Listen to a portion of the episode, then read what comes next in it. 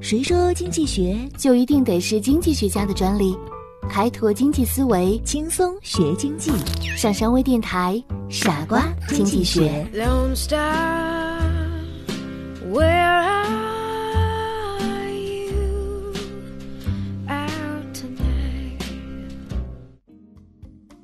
欢迎收听今天的傻瓜经济学，我是上山。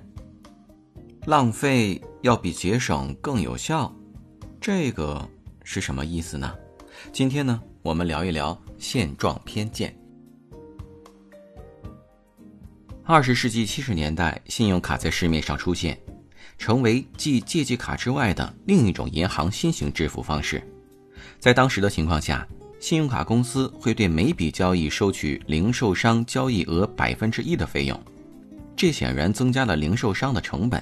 一些零售商想对使用现金和使用信用卡支付的客户按不同的价格收费，借此转嫁需要支付给银行 1% 的交易费用。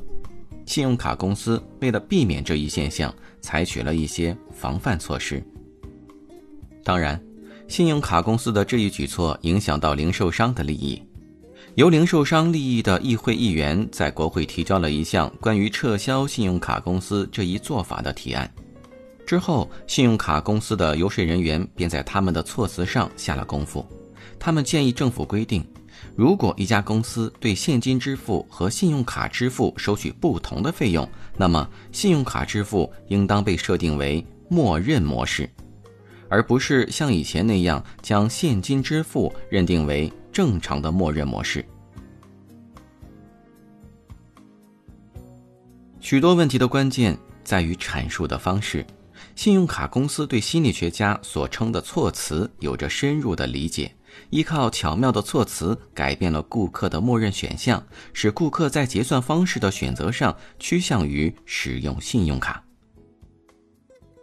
措辞之所以会有效，是因为人们在做出决定时通常会怀有一种盲目和被动的心态，他们的理性思维系统往往懒得去变换一种说法，看是否会得出一个不同的结论。他们之所以不去这么做，是因为他们不知道该如何去推翻这种矛盾。损失厌恶并不是造成惰性的唯一原因，诸多的原因使人们总体上更青睐于保持现有的状况。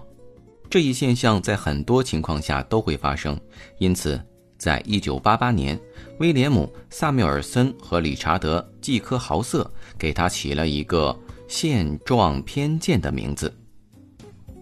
多数老师都知道，学生们上课时倾向于每次坐在同一个座位上，即便是在没有座次要求的情况下。现状偏见是人们在进行选择决策时的重要因素之一。现状偏见很容易被利用。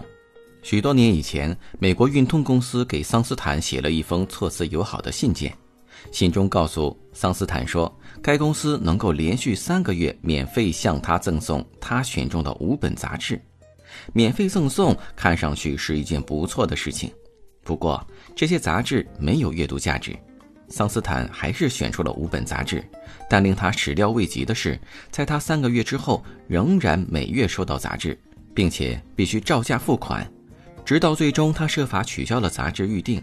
就这样，在大约10年的时间里，桑斯坦不得不为那些自己几乎从来不看的杂志而掏腰包。现状偏见的原因之一呢，是用心程度不够。